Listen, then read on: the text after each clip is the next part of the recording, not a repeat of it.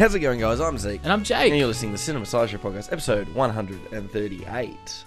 Seven. Oh, 137. No. Oh, it's about time I'd messed one up. That's all right. To be honest, it's been a while since we've been in the room doing a podcast. That's true. Last week's episode with Ricky, we did Fallen Angels. That was actually closer to 2 weeks ago than it was 1 week ago. So. Exactly. So it's been a couple of weeks. It's kind of tough to streamline what episode it is. So yeah, but that's all right. We'll get in there. We're almost at 150.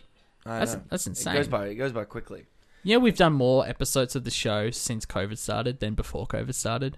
That is really kind of a little depressing. Oh, man. Mainly because of the world we were talking about it today off the air of the show, how much this whole part has changed. We were actually talking about our earlier episodes when we were kind of, to some extent, downplaying.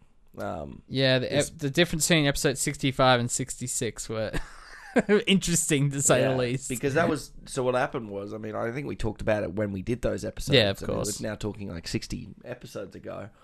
I was planning on going away, so we did like 4 or 5 recordings. So in that month, it was just lucky because we went into lockdown, our first ever lockdown at that point, and had the 4 episodes all good to go. So we didn't have to see each other for those 4 weeks to do any shows. And by the time that we had to get up to date, we were allowed to be in the same room again, at least. Yeah, absolutely. And I mean, since then, we've only had to do one episode. Yeah. The entire show, one remote episode. Gallipoli. So there you go. And that still went fine. Yeah, that was a great discussion. But we always like being in the room together. So absolutely. Here we are. How are you, Jake? Yeah, not bad. It's been a crazy couple of weeks, and got some stuff to talk about in the career section, which is exciting. It is fantastic. Some stuff to talk about in the what we've been watching in the last week's section. You know what, Zeke? We're gonna have stuff to just talk about. That's great. Well, you'd have stuff to talk about in the podcast. Speaking of stuff to talk about, Jake. Yeah. Have you got me a film trivia fact for the film of the week? I do. So for the film Annette, which we just saw, like we walked out maybe 30 minutes ago. Yes. So this is much like last week. It's going to be a very fresh take on the film. We thought, I thought it was interesting that, and you made the observation that Howard from The Big Bang Theory, you don't really see him a lot. No. In a lot of things, and that you were kind of surprised or taken back to actually see him on the big screen, doing some actual like real, true, honest performing that you know you wouldn't otherwise see much on The Big Bang Theory, I don't imagine. But it's interesting to find out how eager he was, in that he actually became a French citizen and learned the language, as the production needed more EU citizens to get funding in their cast, or EU citizens in the cast to get funding. So he really went above and beyond to do that. Which I respect. I mad respect that. Yeah. I think that's it's interesting because as someone who's not watched too much of The Big Bang Theory past sort of my more juvenile years and only watched it sporadically on television, right? It is interesting to see those guys obviously branch out. Jim Parsons has been quite a few things post Big Bang Theory life, and they all have retrospectively gone certain ways. But yeah, it is always nice to see sort of a prominent TV actor in a actual serious role and a performative role. Yeah, like that. 1,000%. Well, what's your fact, Zeke? Give me your fact. We've got quite a few that we could go with here, but I think the most important thing is this is Leos Carré's or Leo Carré English language film debut. Ah, okay. So that's his first English film. Yeah, I'm not familiar with any of the other films he's written or directed. But, so we're getting a real first. And then Adam Driver smoked at the premiere. That would be my other. According to Letterboxd. Yeah, so that's alleged, but I'm going to buy that. Yeah, I'm sure that's true. Why else would they give the film 5 stars if not that was a true story? Yes. That's 100% true. Yeah. Well, to tease our thoughts on the film, Zeke, this film's obviously not on the poster behind you, 1,100 films you must watch before you die. Of course, it came out too recently. But, Zeke, should it be on the poster? No. No? No. I'll dive in more. Yeah. That later in the show. But, yeah, we got some interesting hot takes on that film. Yeah. But before we get there, Jake, we got to talk about what we've watched in the last week. That's true. Yeah, well, it's kind of fortuitous that we're talking about sort of this rock opera film where music's a big part of it, because the only thing I watched in the last couple of weeks, you know, I've just been busy doing stuff, is I saw something very special, actually. So the other night, I attended a live screening / performance from the Perth Orchestra, or Symphony Orchestra, I should say. They played the score live to the film Amadeus, the 1984 film from the guy who did Cuckoo's Nest. Great director. He also did Man on the Moon. Wow. This film's absolutely incredible. Mm. And I've heard like hype for it, and I knew a lot of people were really excited about it. I went with friends, Stephen and Blake of the show. Stephen, of course, has been on a couple of the episodes in the past, and they were huge avid fans of this film and love it to death. And I was happy to say when I attended it, I loved it as well. I thought the film was brilliant. It sort of has that extra layer of hearing the music live. I was going to say, does that elevate it? Oh, 1,000% it does. And like the mixing was so... This is the first time I've attended something like this. We've had stuff like Harry Potter, apparently Back to the Future, Star Wars. Like we've had a lot of stuff here in Perth where they do this, which is really cool. It's the first time I've ever actually attended. But I love the way it was mixed to very much complement the film, because I wasn't sure how much, like, am I going to understand the dialogue, or is it going to overpower the film? It doesn't at all. Like, you're totally just watching the film, and it has subtitles just in case, which I appreciated.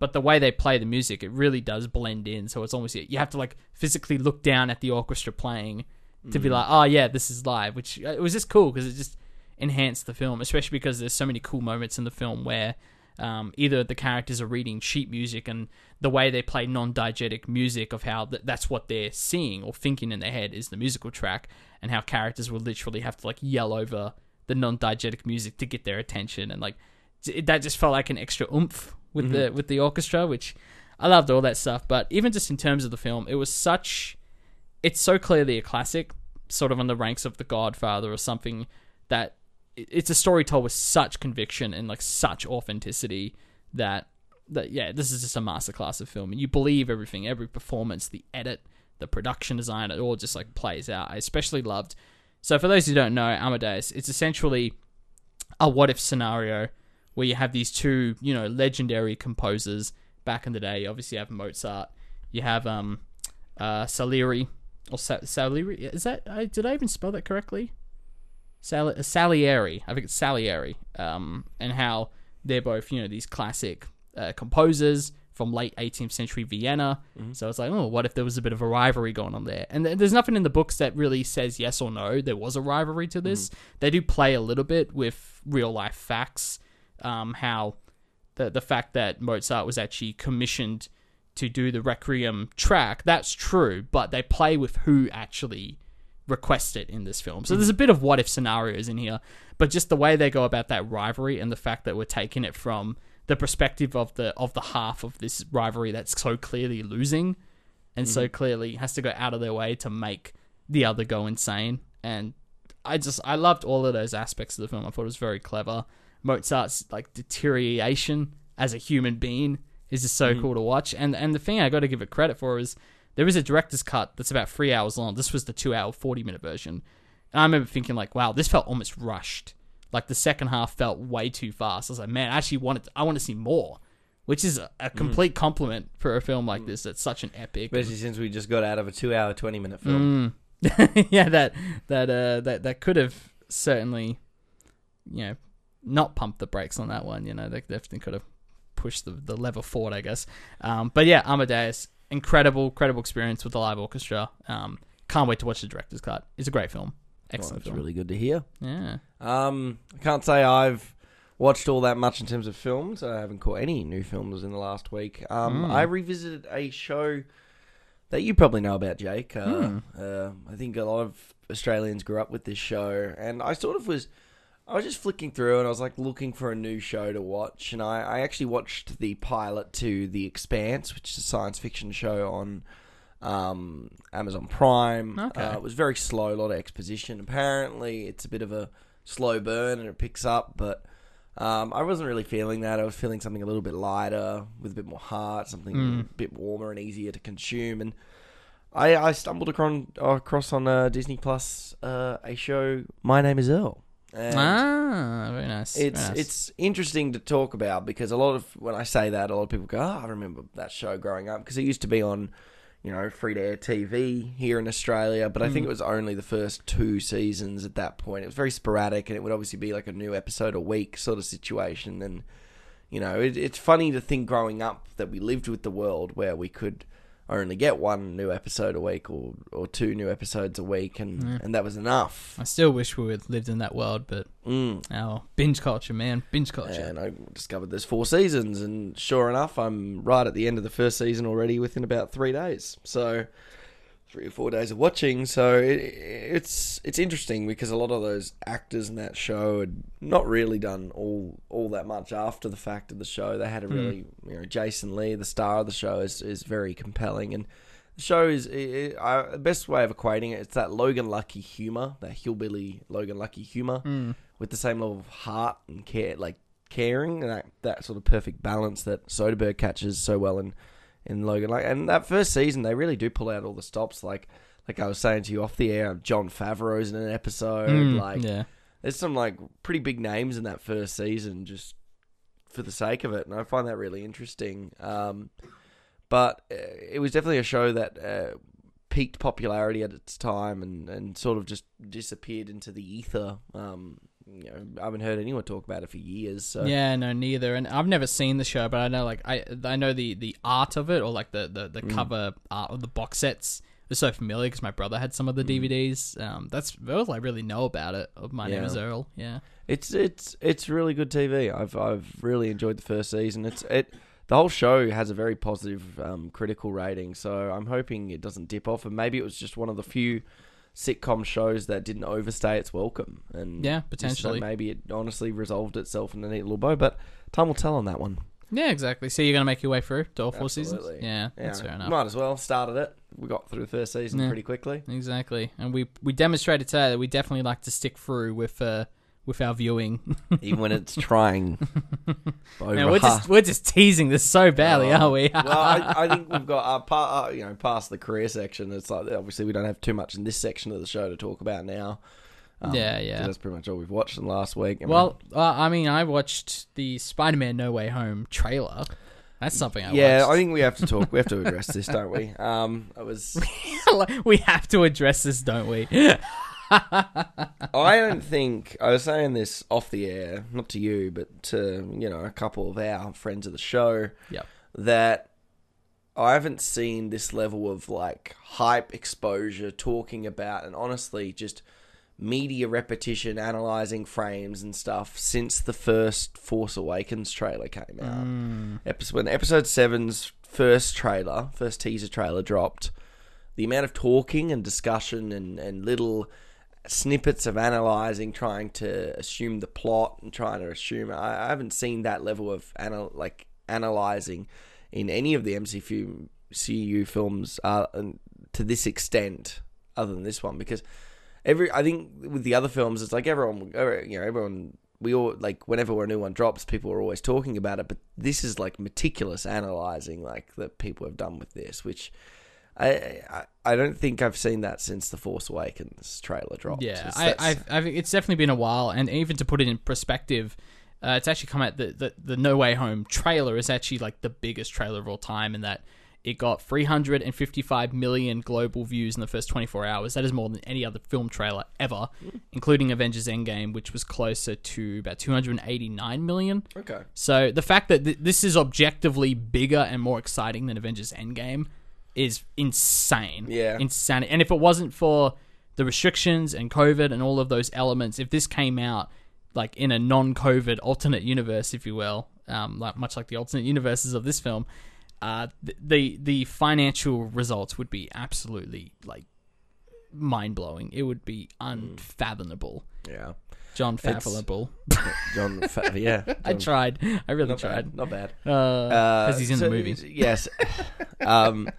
Look, I haven't actually... the funny thing is, I ended up almost just watching the trailer by watching other people's, analysing the trailer. Interesting, okay. Systematically put it together that way, and then sat down and watched it myself. I don't like watching trailers. I mean, I'm going to get dragged to and/or have to go to see this film, so... bloody drag too. I mean, look, it's funny because I'm kind of with you on this. I was just saying, I could not care less for Shang-Chi that's like around the corner, and I'm in the same mindset of like I'm probably just going to see it anyway, whether I drag myself or someone else does. But I think the difference here, and like I understand the difference is like you're not nostalgic about Spider-Man the way that I'm nostalgic about Spider-Man. Yeah. And that I literally grew up with those original Raimi films, and Spider-Man 2 has such a special place in my heart, and like seeing Dr. Octopus like on screen, like it hits that right note for me where it's like I understand this is all a cash grab. I understand this is all like, you know, big over my head politics and financial gain that Sony's doing and with Disney and all of these things. I understand that negative side to it, and I preach it a lot. I do the anti-Disney stuff or the MCU stuff, but there's such a core piece of nostalgia in here. It's just the thought of like Green Goblin returning, Tobey Maguire's Spider-Man return, like all of these elements. Like it's something that you just can't help but get giddy at least for me in my example. Even though I'm a little worried about, this is what my friend Keish was saying, that they revealed way too much plot in that trailer for a teaser, quote unquote, and that they could have gotten away with promoting this film as, like, here's a blog of a random New York citizen complaining about Peter Parker as Spider-Man, and it's the first time we've seen this version on screen of Peter Parker being outed as Spider-Man. And like we talked about that in our Far From Home review, because that was sort of the cliffhanger of that film. Yeah. And they totally could have got away with making that the promotional material. That's the focus. Because people, they know all the alternative universe stuff. They know what's going to happen. They don't need to show it all up front, but they have to, because look at those views. The views, and honestly, they're probably getting to a point now where they're not feeling as secure with this sure thing from a money point of view. I think having all of those restrained and restrictive marketing would be a risky move. It would be a move that would eventually pay off for the better, but right. I think they're at this weird point now where they're starting to go, oh, how far can we push this MCU stuff? I mean, we've talked about it on multiple MCU-related episodes, that the moment these things stop making returns, they'll stop making them. And I think by putting all of that stuff in the trailer and making it very clear who's going to be in the film... Yeah. Is enough, will be enough. Like, I mean, we look, like you said, look at the response. Look how many people watched the trailer. Like, people are gonna go see this film now. And they're just playing it probably, you know, safe from a producing standpoint. You're 1,000% right, because you're right. It's not. Yeah, it objectively is a more popular trailer than Endgame, but that doesn't mean it's gonna make more money than Endgame. Simply because of the world that we live in right now, and that this is gonna be a theatrical only release. So yeah, it's going to be harder to pirate it, so it might not have the same drop-off as Black Widow, although you could argue that's just a quality assurance thing. But either way, it's like there's still going to be people not wanting to go to the theater in a climate like this. Especially, you know, I mean, we're not going to get too political, but I mean, the idea is, you're right, they just want bums in seats. They want that financial safety net, and they're going to show it all off. They're going to show Tobey Maguire in the next trailer. 1,000% they're going to. And I think that's a shame, but... The fact of the matter is, you're not going to show too much that people aren't going to watch the movie. You look at those first couple of... I mean, if you look at the Force Awakens trailer, when that dropped, it's like... They held off on every big reveal until the final reveal, and all they really revealed was Millennium Falcon was pretty much going to be in it, and that was pretty much all we got out of it, and Han Solo and Chewie were going to be back in it. And those were like the first two trailers, Yeah, there wasn't like that much in it, and they really held off on that, and they didn't show any Luke in the Force Awakens trailer at all, at any point. That was their one big secret. Which I think was fantastic. And I don't think they showed any Carrie Fisher too, so like they held off. They had pretty good restraint there, and it paid off. That's a good point. Did they show Carrie Fisher? No. I have no... Yeah. They only showed Han Solo and Chewie, I'm pretty sure. Wow. They were really good with that. Yeah, because that was a legit reveal when she was first on screen. Yeah, I'm only just remembering that. They had a lot of restraint with that, the Force Awakens trailer. They very much kept it, you're going to see this film, and we're going to hold off on a lot of that, which is why when I saw it in the cinema for the first time and people were cheering and really getting in on it. It's because everything was a genuine surprise at that point. Yeah. Right? Like, people had gone in, and the way they revealed the Falcon and the way they revealed Carrie Fisher and C-3, like, all of those moments were left for the film. Whereas even Endgame had still had a lot of secrets. We did not know that there was going to be a time jump in the first 10 minutes of that film. We knew nothing about Annette. And that just speaks to Disney. You're right. They're more cautious now. Yeah. We need to show more. We need to get bums in seats because we need to show all this stuff. And they can show as much as they want. It's not going to stop people from going. If they show every single shot of Tobey Maguire in the trailer and there's nothing new for the film left, that's not going to sell less tickets. Yeah. It's not. So they could and they might. I don't think they literally will. But you know what I mean. Like, they're going to show as much as they need to make that money. So I mean, that's the shame of it all. But I'm still very excited for this film, just from a nostalgia point of view. I don't even know how... I didn't think Far From Home was that great, you know. I had a lot of problems with it, so... I'm hoping it's not going to... I'm hoping it's going to have a cohesive story. I think this could very easily get quite messy and become quite just fan-servicey. Right. Like... And by that, I mean, it's, you know, and it's not like they're not capable. I mean, we take that Spider-Verse film, which is so widely and positively received. There's a big ensemble cast in that. So, you know, there's what, 6 or 7 different Spider-Man in the Spider-Verse film, and they still land it pretty well. But that's because the story is quite concentrated. And I hope that there's a lot that needs to get done in this film to get everyone where they need to be. So... I hope it just doesn't turn into, oh, well, this is the stuff from the Raimi films, and this is the stuff from the Amazing Spider-Man films. Right, that it still feels like a narrative that makes sense. Like, yeah, like that where we're just going on a tour of all of the old MCU films. Yeah, because it could quite easily fall into that trap. That's true, that is very true. A theme park tour. Yeah, which is pretty much, I mean, arguably, that's pretty much what Force Awakens is for a lot of people. It's a collection of all of the old safe things that made you feel good about yourself. And I would argue, more importantly, not so much Force Awakens, but Rise of Skywalker. That was what led to its demise, was its inability to innovate on past artifacts of the time. And so that'll be intriguing. Whether... how these Alfred Molina's Doc Octopus will actually integrate into the plot. Yeah. Be very interesting. Are they just sightseeing moments where it's like, look, you remember Doc Ock? He had his whole movie, you know. Yeah, yeah. This is his moment, and there's Willem Dafoe, and I agree. I hope it doesn't fall into that trap. Yeah, it's because you know I haven't played that video game, but I've heard that's a really good depiction. That story in the first... Oh, the PS4 version, yeah. That's a great story. Yeah. Yeah. So, interesting, you know? It's an interesting just conversation point. Like I said, the response has been crazy. So, we will watch and wait. We shall. We shall. I mean, we're going to be talking about Shang-Chi in a couple of weeks, let's be real. We are. It's inevitable. It's inevitable. Like, it's, you know, if Black Widow gets an episode, surely Shang-Chi gets an episode. Yeah, yeah. We'll see. I have absolutely no expectations one way or the other for it. Which might mean you might be pleasantly surprised. If maybe. Go in rock bottom. We'll see. I've actually been spoiled a big cameo in that film, but luckily I don't care, so... Cool. I really don't care. No dramas. Well, let's move into career stuff. I'm sure you've got a bit to talk about there. Yeah, so...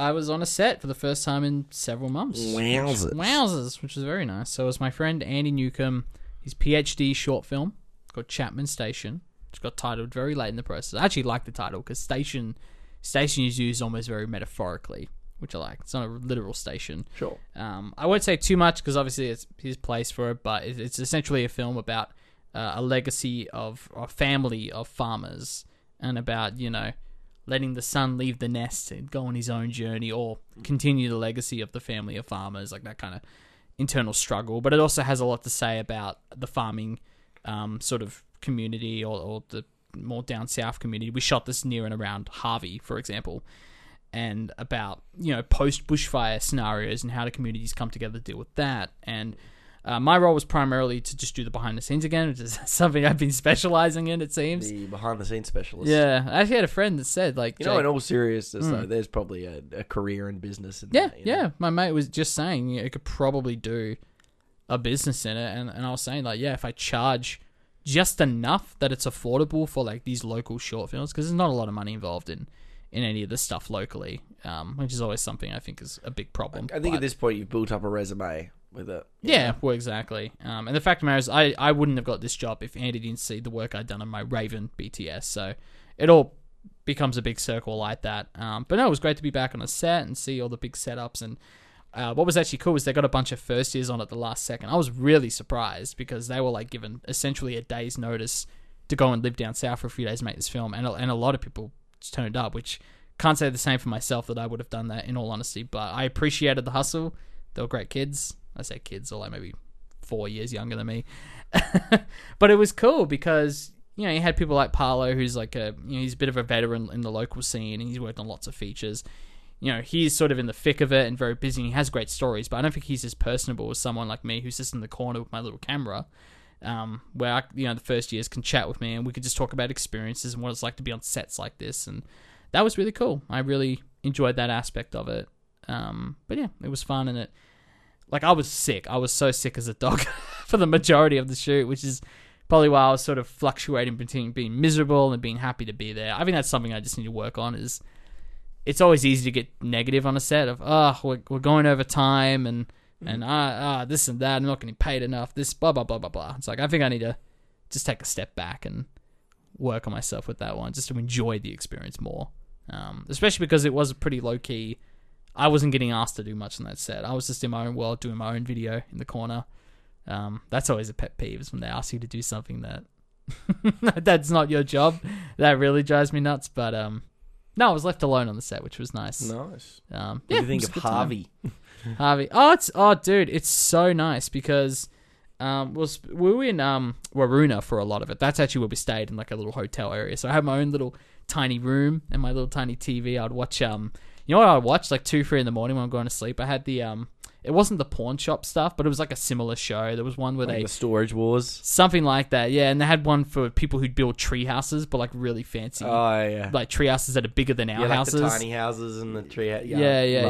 And there was one where they were doing like a drag race. They were comparing like the engines of their cars and stuff, like that kind of crap. You know that I love. I love watching that stuff. It's so manipulated. I love the editing as well on that because, like, when they cut back to people's reactions, they were cut back to like the same 2 seconds 5 times, just to drag the tension out. But I love it. I love it so much. So that's the kind of stuff I would have on there. But yeah, Waruna, Harvey. I love driving down there. It's the best because there's no one there, no nothing. I mean, I did get fined, or I should say done, on the way down there. Really? Yeah, I got. So here's the thing. I saw the car like 100 miles out. I was like, I just know it. I know that's a speeding camera. I was going 180, so I was slowly going down to 80, slowly going down. Get to about 82 when it flashes me. I'm like, you son of a bitch. So 82, 80, I think I'm fine. I think they're not going to fine me for that. But once you're actually in the city, that's a fun place to drive because it's just like there's nothing. It's the best. Dramas. Well, it's good to hear you on a set. Yeah, having a good time. Very nice. Be keen to see how this film turns out. Yeah, I'm curious, and hopefully it comes around soon, and hopefully we make the BTS something bigger. I think there was talks of making it, making like a separate documentary and interviewing actual people involved in those communities and the bushfires, and making it all a part of like one big documentary alongside the film. So that's pretty nifty. Yeah, so hopefully they'll. Goes really well. I'll keep you in the know. No dramas. Well, it is time for us to move into our film of the week, Jake. But what are we watching? This week on the show, Zeke, we're watching Annette. Annette. This is my baby. Excuse me a minute.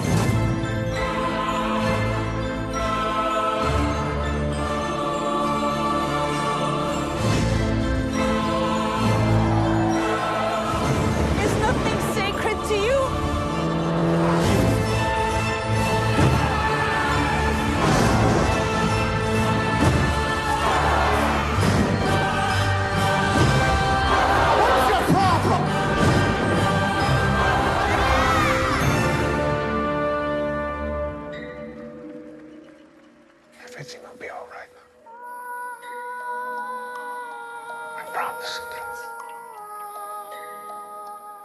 Henry is a stand-up comedian with a fierce sense of humour who falls in love with Anne, a world-renowned opera singer. Under the spotlight, they form a passionate and glamorous couple.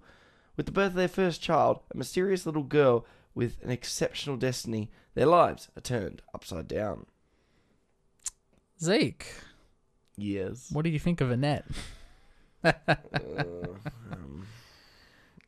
So, as we were talking about in the first half of the show, I don't think this will make your 1100 to watch before you die sort of film. It'll make mine. No, it won't. It won't. Oh, make no, no, certainly not.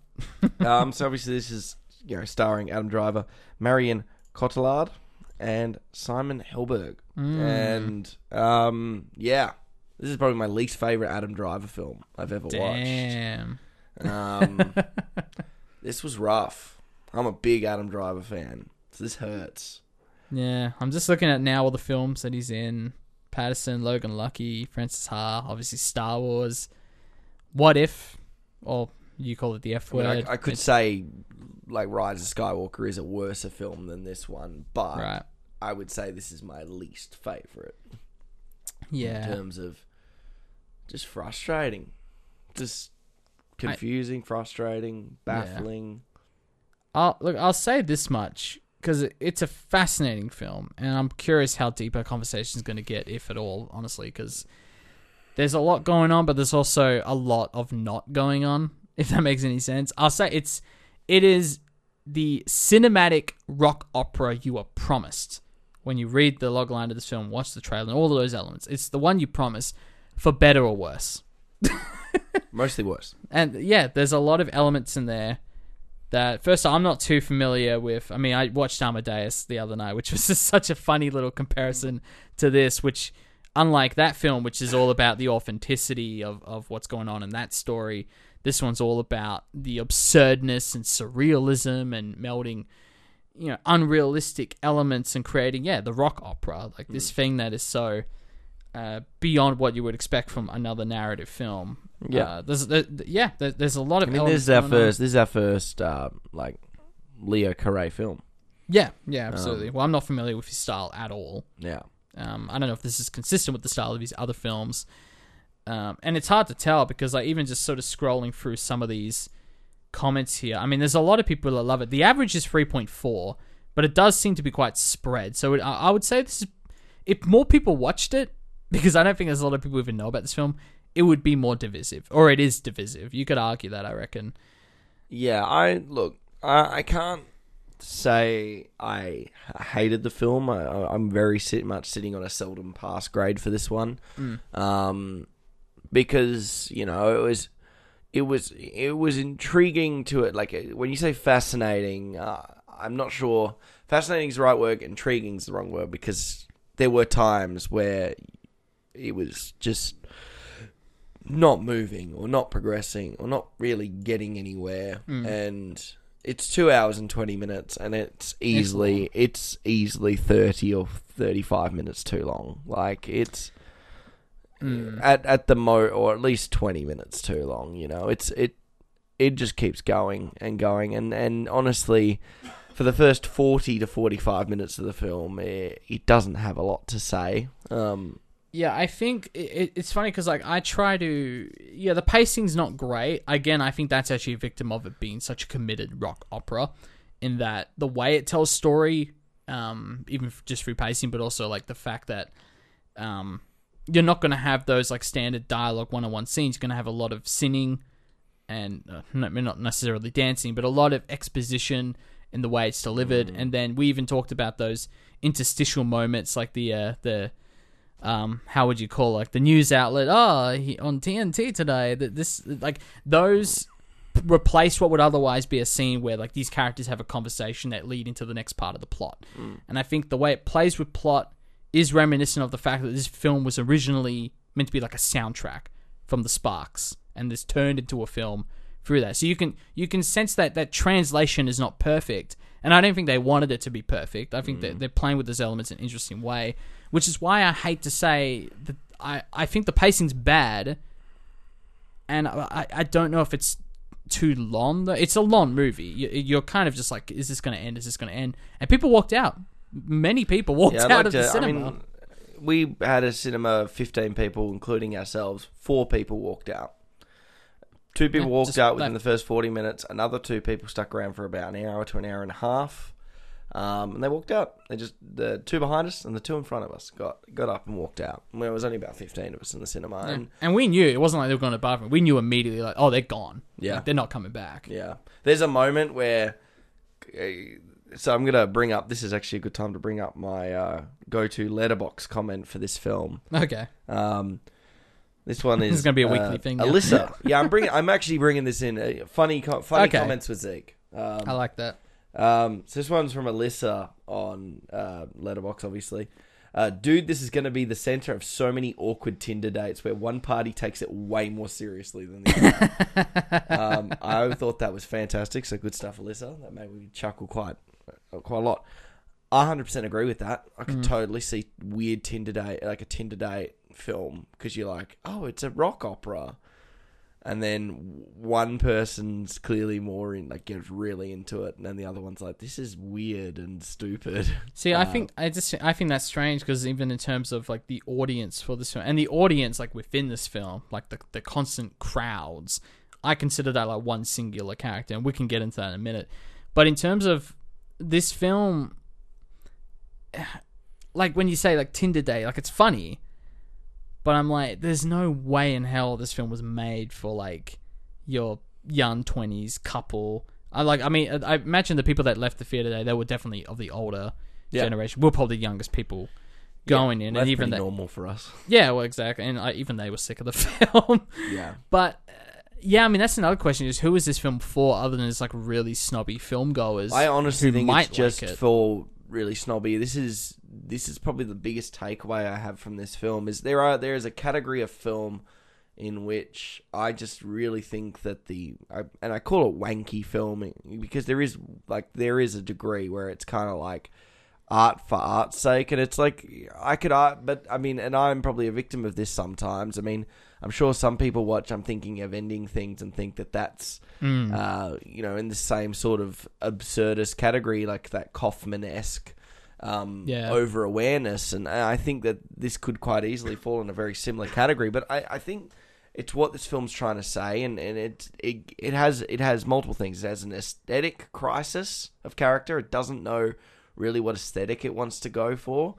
It has weird, drawn out, clunky performances at times, mixed in with some really powerful moments, and honestly, some of the more silent moments when the music does the speaking are some of the more potent and better scenes, which we'll get into, you know, a little later in this review. But I think that I said that, like, it has that crisis, and then it has, like I was saying to you, Jake, one of my biggest things with watching a musical or rock opera, because we've discovered a rock opera is kind of a subgenre of the musical genre.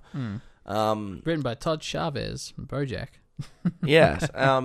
It really, the musical numbers, you're not going to hit on all of them. But every musical I have watched to date, I could pick one song from, and I'd be like, that's the song that that's the song I remember. That's an iconic song. That's a great musical moment.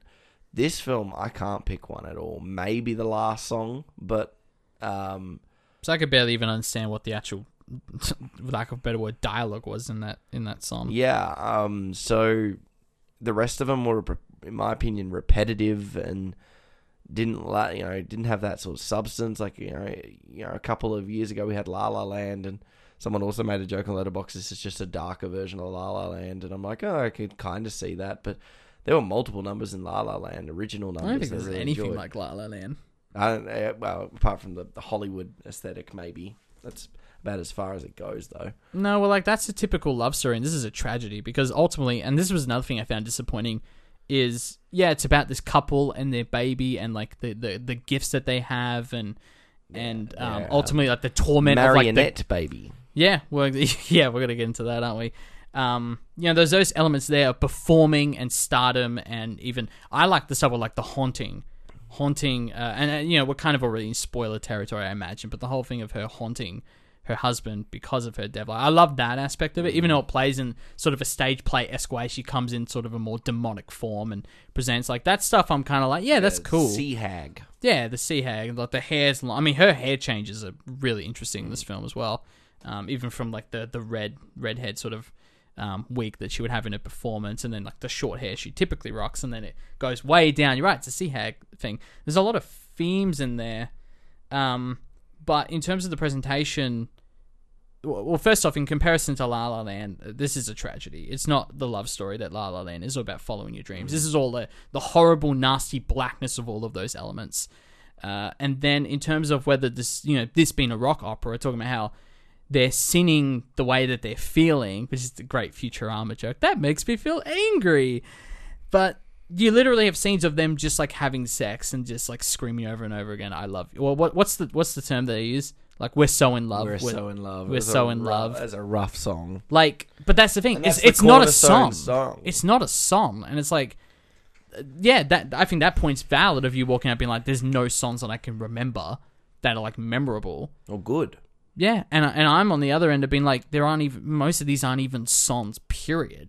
Yeah. Because I don't even know if that's what it's trying. Well, that one actually is a song because it's a part of the story, right?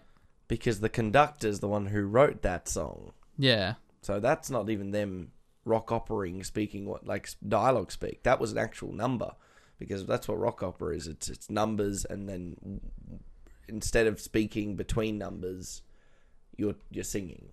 Yeah. What you're feeling. So that was an actual song. Like the opening one's a song. That one's a song. And there's a couple others. And the one where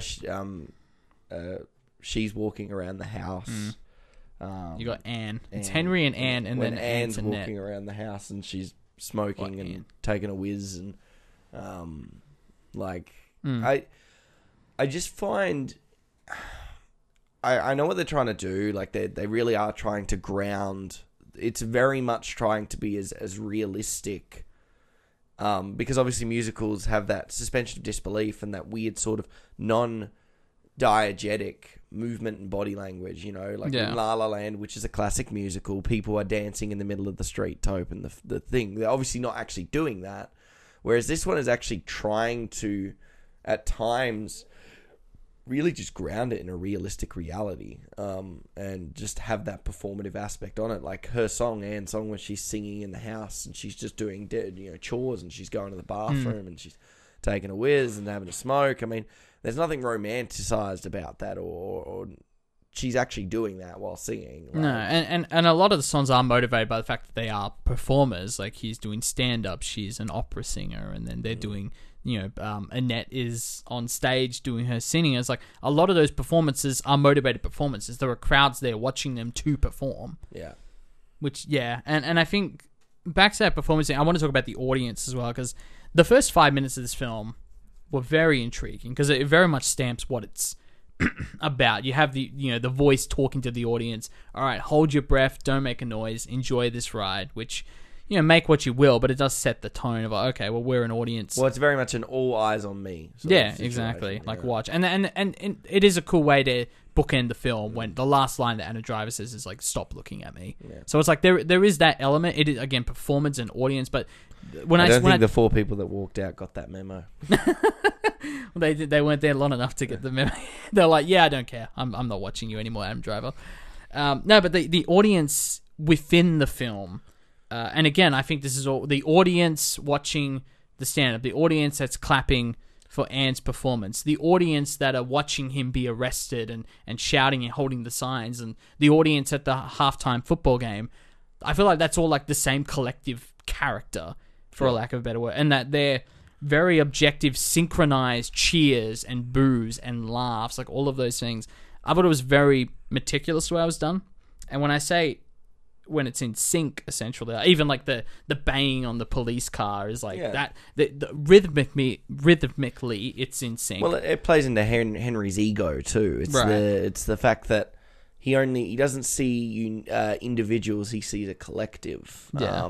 And you would argue all three of them, Anne, Annette, and him, they're centerpieces for the larger sum of people. Like, they're performing for the masses, but the masses don't have an identity, or their character is a collective hive mentality. Yeah. No, it's a good way to put it. It's a hive mentality. It's like it's a singular view. Mm-hmm. There's no split in the middle. It's a very binary difference between audience and performer. Yeah. And it's, as much as I'm making jokes at this film's expense, I I totally got what they were going with that. It was interesting at the start how they have the films almost like...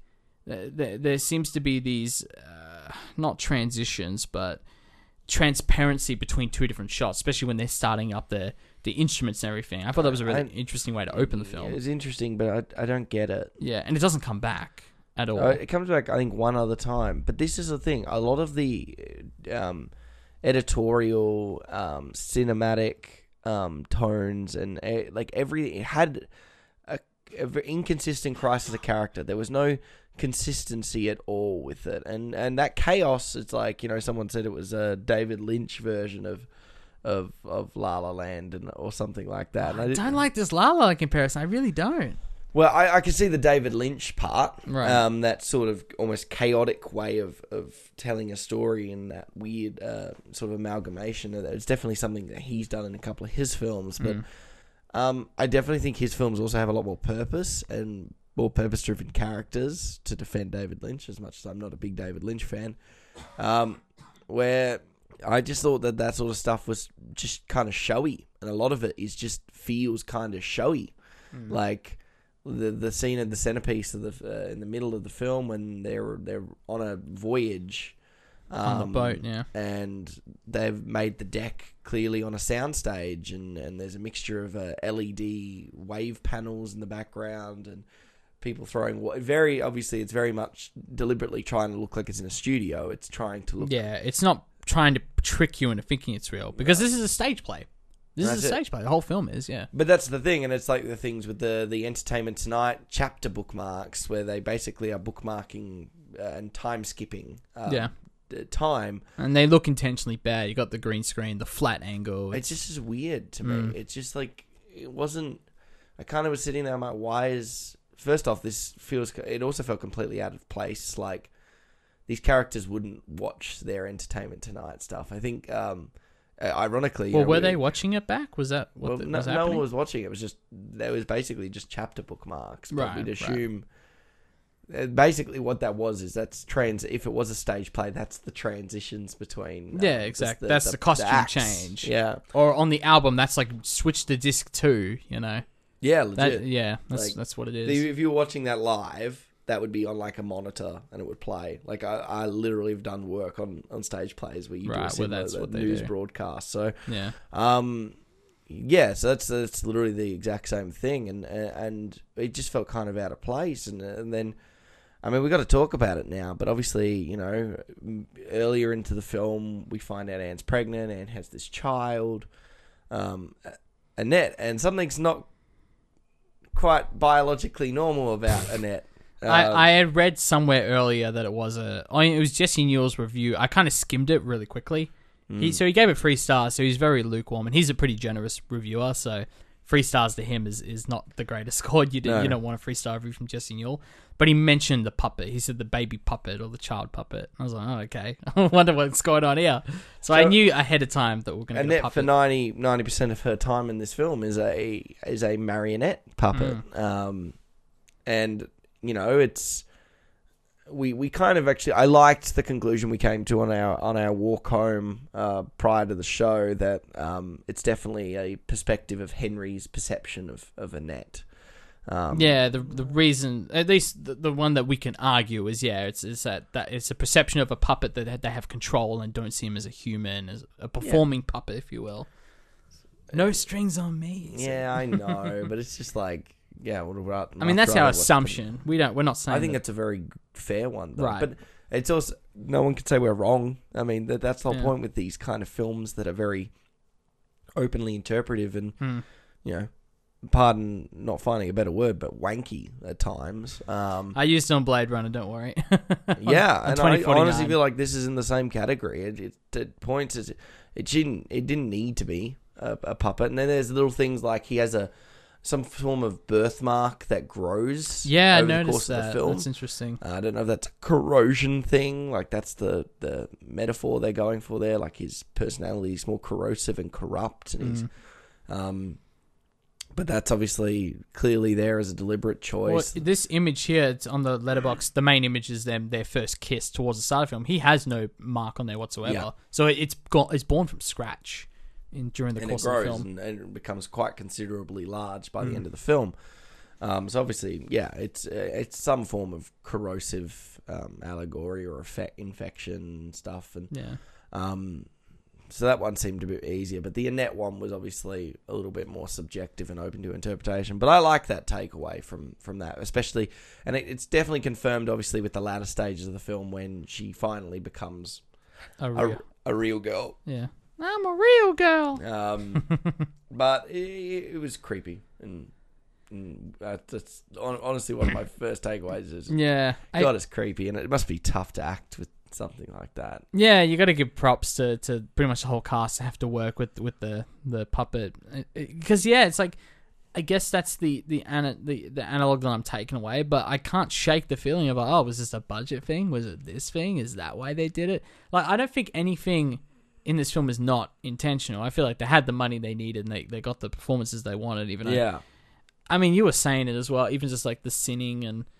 All of that, like I'm terrible at picking that stuff up, telling you what song's good, what song's bad, whose voice is good or bad. I'm bad at this stuff, but like, I can't check the feeling watching a film like this, being like, I know they did it for real back in the day, and I don't know how much of this is for real, quote unquote. Yeah, look, this is the thing, and I had to say, you know, they gave Russell Crowe a lot of crap when Hooper did his Les Mis, and everyone could sing really well except Russell Crowe, and. They gave him a lot of crap, and I said comparatively, yeah, he didn't sing. He wasn't a bad singer, but you know, he would have to do scenes with literally a Broadway musical actor in a earlier life, being you know, and the fact of the matter is, I don't like. I have said this with musicals: if you've got actors that can't sing, don't cast them. Cast someone else, right? Like, put the fact that, especially in a rock opera, most of your dialogue is going to be sung next to all of it. Yeah. And I just think Adam Driver's voice is quite weak in this, and he just kind of was clunky at times. And yeah, and you know what's you can compare it to, he has a song in Marriage Story. Yeah. He has a straight up song, and he's excellent in that. Yeah. But I remember watching this, but I'm not quite sure if this is correct or not. Yeah, and I think that's it, isn't it? Because it's such an interesting moment. But the thing in Marriage Story is that even if he doesn't sound the best, it's not the end of the world because it's a real life situation. He's in a bar performing with his friends. Right. You know, even if he didn't sound... But in musicals or rock operas, you know, everyone who performs needs to have... Especially when clearly a lot of the extras are musically trained, it just adds to that emphasis of, yeah, this just feels more out of place. And he has most of the singing for the film too. Yeah, and, for sure. That makes it really hard to try and get on board with that. Especially with Marion Cotillard, her voice is really strong in this. You know, she's doing classic operatic stuff. Singing. She's doing operatic stuff, so that's even more impressive. So it really does show... and apparently none of them were trained beforehand, but I mean that could be subjective. What is training? I mean, at the end of the day, well, like you know, you have like your voice coaches and stuff. So I guess it's like they just didn't have those that prep time, I guess, to do that. Yeah, I mean, I just would have opted for someone that can deliver on all aspects of what the film needs. Yeah, you know? Yeah. He's a great performer. He's one of my favorite performers of the last 10 years, but he's probably not the right person for this role. Yeah. Especially when he gets compared to evil Bo Burnham, and then you sit there and you're like, well, Bo Burnham can actually sing though. Evil Bo Burnham. And I mean, we've can see we've seen Bo Burnham can act this year too with Promising Young Woman at the start of the year. It's interesting because I thought about that in a sense of like him doing his, the very first performance he does, his comedic performance, Adam Driver's character. And there is a sense of... I mean, there's a comedic style that he as a character has with... He sort of comes in and he's coughing and he's reacting to the smoke and... You know, there's a sense of like, is he actually complaining? Is this part of the act? Like, I like that he melts with that and the audience sort of runs along with it. But there is a sense of postmodernism that we talked about when we talked about Bo Burnham's Inside and how that's using all the filmic tools and of not having an audience... to make jokes, and they're sort of doing a similar thing here, except obviously it's a constructed narrative, quote unquote narrative film, where they do have an audience and they're able to play with the boos and the ha-has and the, you know, I'm going to make you all laugh. And that's a big part of the set as well. I think this is really tough with, obviously, you know, Inside coming out earlier this year and really pointing out the relationship a comedian has with the audience. Right. And I think even with the fact that Bo Burnham does that whole special with not a single member of the audience, I have a better understanding of his relationship with the audience than I did with Adam Driver's performance that actually had an audience, you know? Right. Like, well, it's like I said, the audience is a collective, you know? And it's like, we know that that same audience is the same audience as booing him when he's getting sent to jail. Yeah. It's all the same. It's the same character in my mind, I find it tough sometimes, especially nowadays. We have such a strong... I in the last 5 or 6 years, stand-up comedians as a job in film has become more prominent as one of those performative arts, and people have definitely gravitated to writing about them more. But the more important thing takeaway is the best people that have written that role and that character more are the people that have actually been involved in the industry. Like, right. You know, we take some of the tool, you know, like Judd Apatow is probably one of the better writers of that stuff in mainstream. And funny people and stuff like that. Yeah, but he's also, because he was a stand-up comedian, so there's that empathetic understanding, and I feel like the only reason he's that person in this is because that's another performative art, but... Yeah. Like, I didn't laugh once in his routine, and well, that's why I think it's postmodern, because there's no, like, jokes in it. Not really. There's, like, sort of jokes, but again, they're very... People laugh in the film, and... It's like a likability thing. You know, it's like, okay, this audience, this character, the audience, singular, likes him. And then when he goes on about murdering his wife, which I guess at that time is fake, that's like him imagining it when he's tickling her, the audience doesn't like him. It's very binary, I think. I think that's what that's trying to be. I don't think he's actually telling like jokes, or that we're meant to necessarily laugh at any of those jokes. That was my takeaway. That's fair. Well, that's a perfect segue into, you were talking about off the show, the dream sequence of like the 6 women coming out, and of course that's Anne's dream sequence. Just hit me with that. Hit me with that, Zeke. Oh, I mean, it comes seemingly a little bit out of nowhere, and obviously at this point, to our knowledge, Henry hasn't done anything that drastic. He has had, you know, he seems to be spiraling a little bit, but not like excessively. There seems to be a bit of a disconnect between him and Anne, but nothing too overt at this point. And she's, you know, she's writing from to a show, I assume. They don't really emphasize. Yeah, she says to wake me up before we get there. So yeah, she falls asleep to a news channel looking at the wildfires in California, and goes into this dream sequence of 6 women coming out in a sort of a Me Too press conference about how their discrepancies against that Henry has, you know, done to them. And it seems to be, you know, we don't know at the time it was a dream sequence when we go into the scene. So we're feeling like, oh, is this a part of the plot? Is these women coming out and he's actually not all he's cracked up to be? Right. Of course, it ends in this number, and a lot of people accusing these women, why is it taking them so long to speak up? And then Anne wakes up like it's an episode of like McLeod's Daughters or something like that, like, or Dallas. It's all a dream. Yeah. Yeah, look, then the plot continues. Yeah, and then Henry doesn't do anything that bad for like another 25 minutes, and then he doesn't actually kill Anne. Anne falls off the boat, and he doesn't try and save her. Like, he doesn't push her off the boat. I think that... Right. Well, he kind of admits to killing her, though, later on. Yeah, but it wasn't as malicious as what he did with... Simon's character, Simon Helberg, we should say. The conductor credited. Yes. Yeah, look, I think... Because that's where I was going as well. I was like, ooh, this could be a cool turn now where we do find... Because it is sort of... You know, it's a surprise. Like, oh, shit, there's something wrong with Henry or what's going on. And I guess that sort of alludes to this idea that you can always sense this impending danger. But what's interesting, I told you this, I think this is kind of messed up if this is the intention. I don't know if it was...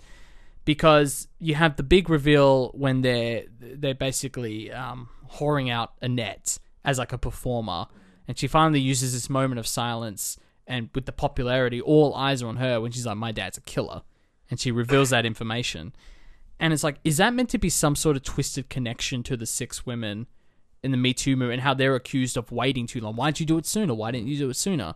Versus the baby waiting until there's an audience to tell them, and it's like. Maybe that's what it's trying to say, is waiting until they have the audience to do that. And I mean, that's really bad if that is actually what the sort of cause and effect was. The other really thing is, to that point, Anne and Henry have had a really healthy relationship. Like, we haven't seen anything negative from their relationship. He's never forced himself onto her. Like, he hasn't done anything in our obviously in our subjective discourse. So what we are, you know, we were told to shut up and watch, and we're watching. And at this point, all Henry's done is he's a bit of a tool. He's a bit of a narcissist, and they're both performers. But the funny thing with, and they're looking for adulation, but that's all we really have from their relation. And they've had a child, and there's a bit of a disconnect of responsibility there. But it was a very out of nowhere scene that I don't think ever gets its dividends because, Anne gets killed off at the midpoint. Yeah, that's pretty much is the midpoint of the story. Yeah, I'd buy that.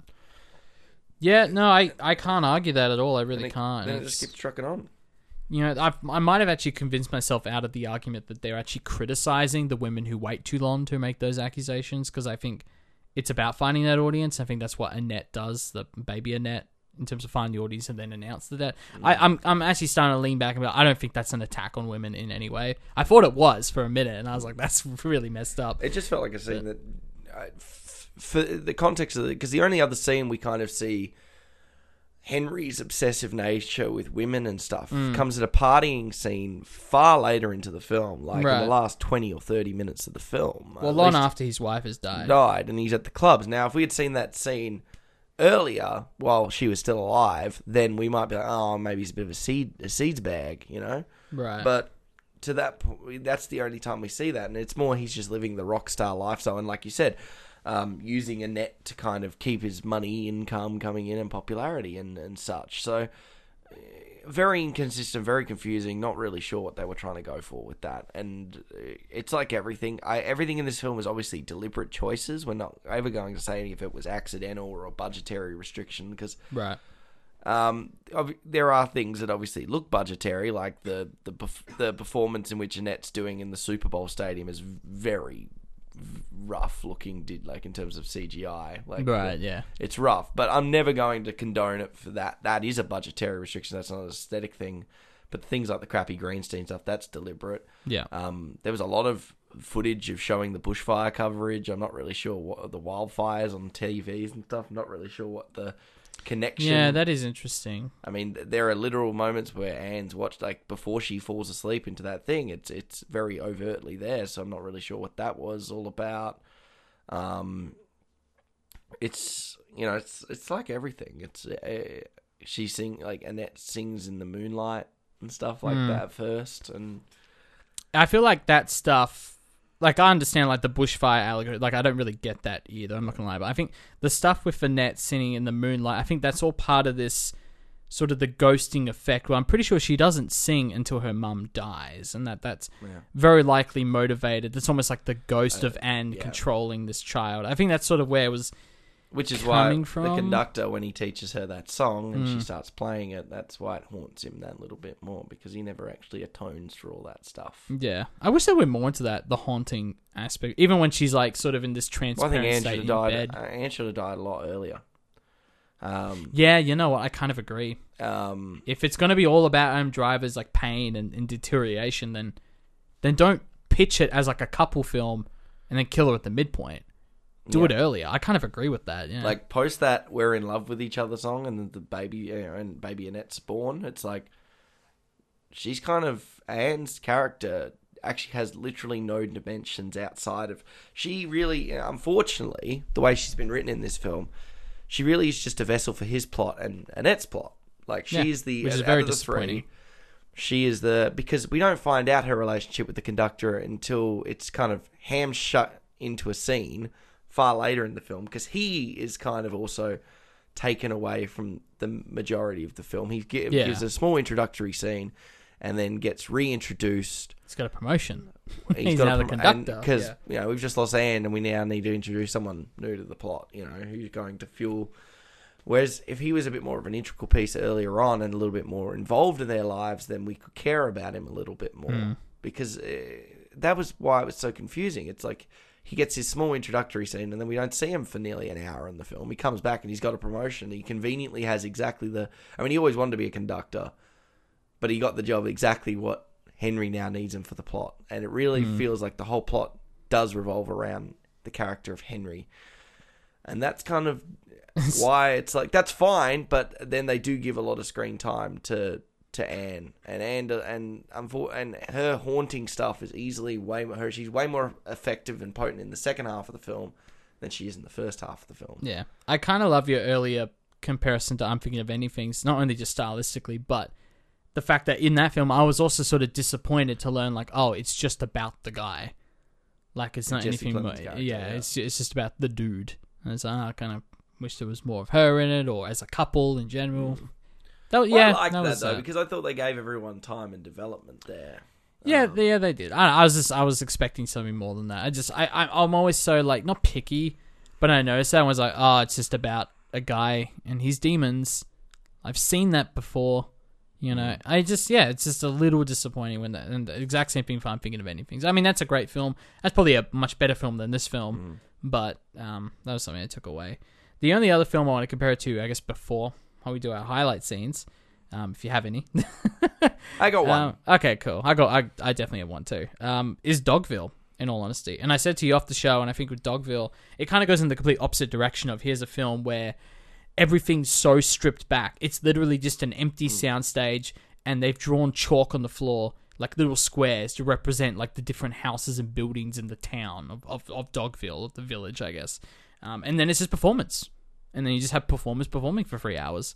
And it's like that's sort of the opposite end of this film, where it feels like there's a lot more being piled on top of the performances and all of those elements of storytelling. It reminded me of that in terms of how many filmic elements you actually want to use to tell the story. For sure. Because you have a toolbox as a filmmaker, and you could use that toolbox really well with a lot of diversity. But the thing I don't say is that you don't have to use all of them. You know? Yeah, I 100% agree. So, it's interesting. No dramas. Well, it's time for us to move into highlight scenes. Jake, hit me up with your highlight scene. It's funny because we virtually just talked about it. My highlight scene is the rotating camera. Oh, it's my highlight scene.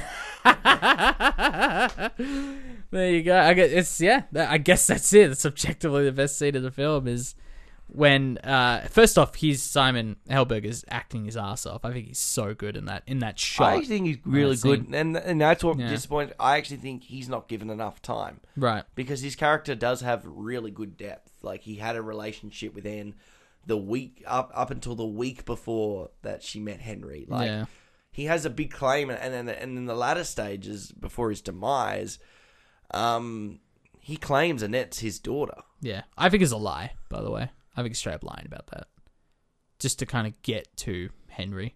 True, because there is a line in the last scene where he's like, "You are my daughter, after all," and like I believe that's like a final nail in the coffin. No, Henry's her dad rather. So I think he's lying just to get to him. I guess it's it'd be intriguing because we don't actually know how long they're dating by the time the film starts. So that is intriguing. But yeah, it probably was just to get a rise out. But it's more like he definitely became a surrogate father. Oh, 1,000%, yeah. And a better father. So it just comes back to, I think his performance in it is really, really good. He's the whole way through. And I just wish we'd got more of him, because he's quite intricate to the plot, and his small little "hi, I'm this character," and then his reintroduction, the spinning is fantastic. It's awesome. And why I like that scene is he's predominantly talking. Obviously, he's doing it in a rock opera sense, but it's the pauses while the orchestra's playing, and it's more about the music in that scene, that diegetic music. Yeah, it's his emotion coming out in the music. Oh, it's fantastic. Yeah, that's a great scene. That is the best, easily the best scene in the film, and one example of using those tools to benefit the genre, benefit the story, forward the story, you know. You've now given us a character with an interesting motive and an interesting stake in this story, which is more than I can say for Anne, unfortunately. Because she has some of the best musical numbers in it, too, and one of the best performances. However, a character is really just there to enable Henry, and that's such a shame. Yeah. No. No dramas. Well, Annette is currently out in cinemas near you or on Amazon Prime in the US. Bastards. They stole it. They stole it from us, Zeke. Well, speaking of streaming platforms, Jake, what's new to streaming platforms and cinemas this week? A bit of more breezy week this week, Zeke. If you want to go on to Netflix, you have films like Doolittle and Cats. Those are dropping. A little bit of a theme there, if you don't notice. Also, Afterlife of the Party, which sees a social butterfly who, upon dying on her birthday week, is given a second chance to right the wrongs on Earth, or her wrongs on Earth, I should say. So yeah, it seems like a bit of a play on Fairy Godmother story. I'm not too sure, to be honest. On Stan this week, you got School of Rock, What to Expect When You're Expecting, the 2012 film, and the original Wonder Woman, which is much better than 1984. So if you want to jump on that, you most certainly can. Coming to Disney Plus this week is Happier Than Ever, A Love Letter to Los Angeles, which is the new cinematic concert experience for Billie Eilish, which is based on her new album, which is also called Happier Than Ever. Also, you got films like X-Men Dark Phoenix and Tomorrowland, which drop on Disney Plus. Coming to Prime is an exclusive, their version, the 2021 version of Cinderella. The titular character is played by Camilla Cabello in what seems like a more modern, musically focused take on the original story. So, for example, the fairy godmother is a fabulous black man, and there's a lot of self-referential jokes about, like, the glass slippers being uncomfortable, and even magic can't make that comfortable. So, like, a lot of self-referential storytelling in the trailer that it doesn't look that great, to be honest, but hey, it's out there. Coming to cinemas, you have The Burrowville Murders, which is a documentary that covers the 30-year battle waged by the families of 3 Aboriginal children who were murdered in a small rural town in the early 90s, and the system that failed them. You have Joe Bell, which is a retelling of the real-life story about a father, who's played by Mark Wahlberg, who embarks on a journey across America to talk about the terrifying cost of bullying after his gay son commits suicide. We saw the trailer for this, and you vibing it at all, or yeah, not so much. Not really. To be honest, it's got a very it's like that shrug Oscar Beatty stuff, right? No, that's fair enough. I'm not a big Mark Wahlberg fan too, so it's a tough sell sometimes. Yeah, it's him and a pretty serious Matt. I swear this should be just Matt Damon doing this role. Feels like a Matt Damon role, doesn't it? Kind of does. Summer of Soul, or When the Revolution Could Not Be Televised, covers 6 weeks during the summer of 1969 as thousands of people attend the Harlem Cultural Festival to celebrate black history, culture, music, and fashion. Just cool little doco coming out. And lastly, if you're keen on the Marvel stuff, we just talked about it, Shang-Chi and the Legend of the Ten Rings has preview screenings from Wednesday the 1st. So if you're keen on getting those preview screenings at Hoyts, this is your week. But yeah, there is one other film coming to cinemas. And Zeke, I think we elected it to be our next film. Yeah, so next week on the show, we're going to be doing another new film in cinemas. But Jake, what are we watching? Next week on the show, Zeke, we're watching Streamline.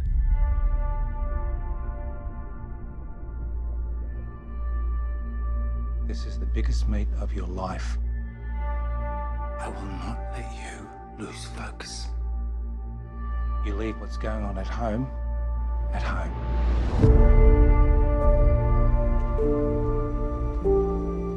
I'm making the Olympic team this year. Then what? I'm an Olympian. And all your problems go away? This is your dream. Don't let him ruin it for you. This is your life, Benjamin. Why do you let him get inside your head?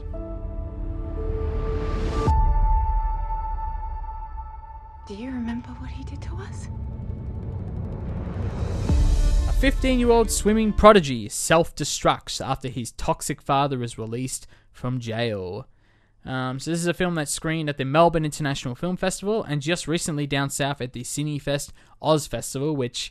Gotta say, when I went on set the other week, didn't realize how many people were like, we're gonna stay down here and go to the festival. I'm like, I'm going up back home to work.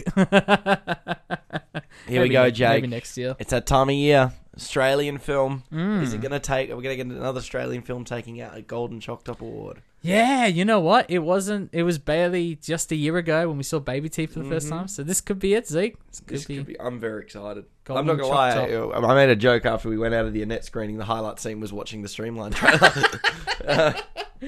Oh, that's good. But it look, to be honest, it was a really good trailer. Like love seeing that these Australian films are getting quick turned around straight into cinemas off the back of festivals. That's fantastic. Yeah, really looking forward to this. This is sort of, I feel like a film like this was a long time coming. With definitely in the last 2 or 3 years, the evolution of sort of discussing the toxic Olympic swimming culture that comes out with these youths is definitely sort of intriguing. I know there's been a lot of talk about the mistreatments and sort of the psychological torment that some of these kids have actually had to go through in order to achieve their sort of Olympic goals. Yeah. And I think Athlete A is a great doco. Yeah. I mean, obviously that explores more of the sexual scandals and such with that. Right. Yeah. I'm literally talking about the more pursuit for physical great, like that greatness, perennial pressure on these younger adolescent teens and sort of the abuse that they receive via parents and coaches, people of senior stature, which is obviously inconsolable and terrible. But hopefully this film does address some of that. If not, we'll get a couple films like that in preceding years. I know Ian Thorpe is EPing this, which that's definitely raised my eyebrows. And it looks like it's got a lot of claim from a first-time feature director. So that's fascinating. But both eyebrows, Zeke, or just raising one eyebrow? Maybe two. We'll start with one. All right. Two eyebrows up. Yeah, no worries. But until then, thank you for joining us for the Cinema Sideshow podcast. I was Zeke. I was Jake. We'll catch you next week with Streamline.